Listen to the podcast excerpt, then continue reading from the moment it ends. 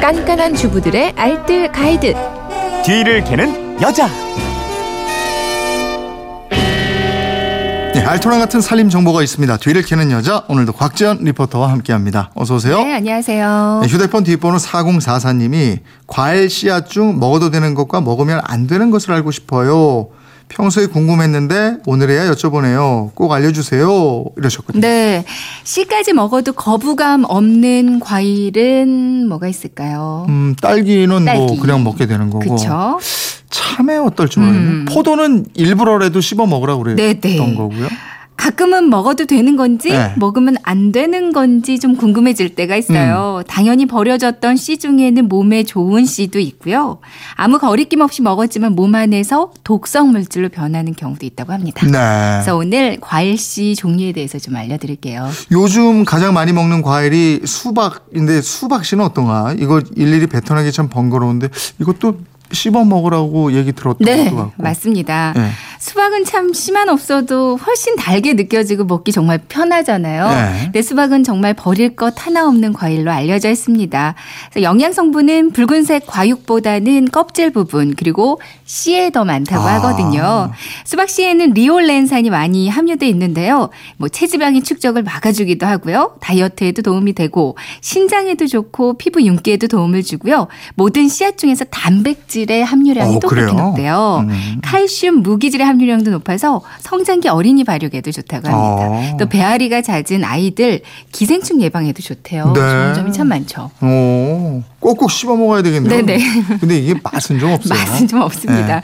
근데 수박 씨를 또 그냥 먹으면 소화가 잘 안 된다고 그래요. 어. 그래서 먹는 방법은 먹으면서 일단 씨를 발라주거나 씨만 먼저 제거를 해서 이 차곡차곡 씨만 모아두세요.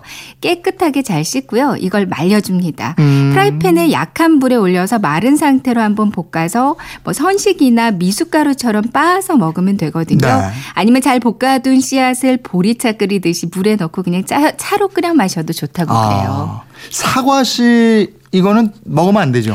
네, 뭐 누구는 먹으라고 하고 누구는 먹지 말라고 네. 하는데요. 말씀해 주신 것처럼 먹으면 안 된다고 네, 합니다. 네. 사과씨에는 아미그달린의 함유량이 높대요. 이 성분은 우리 몸의 소화 효소와 만나면 유독 물질인 청산을 만들어낸다고 아유, 하는데요. 그 청산가리 그 청산. 네. 오. 그 청산가리 계열의 독성 물질인 시안화수소산으로 변한다고 야, 이거 하거든요. 무섭네. 무섭죠.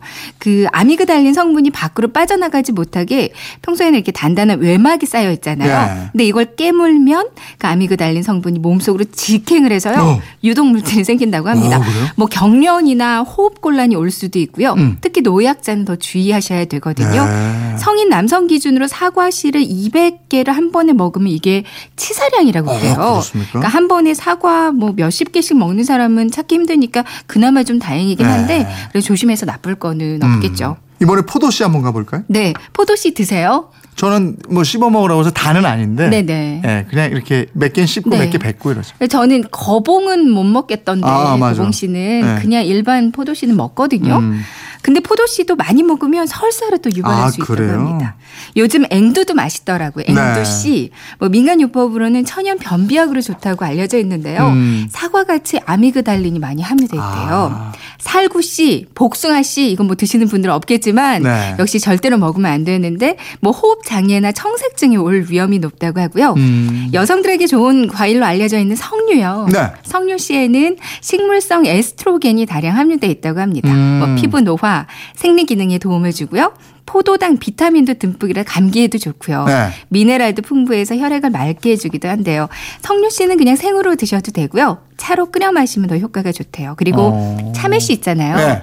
참외 씨도 이렇게 다 발라내고 드시는 분들이 네. 있던데요. 비타민 E가 그 참기름보다 한 26배 가량이? 높대요. 그리고 씨에 붙어 있는 그 하얀 실 같은 태자요. 태자라고 그러죠. 예. 거기에는 엽산이 또 그렇게 많다고. 아, 임산부들은 꼭 챙겨 드시는 것도 좋을 것 같아요. 그러네요, 그러네요. 어, 석류 씨는 그 먹게 돼 있어요. 그거 네. 언제 발라내요? 그러니까요. 바르는 게 더 힘들죠. 예. 지금까지 뒤를 캐는 여자 곽지연 리포터였습니다. 고맙습니다. 네, 고맙습니다.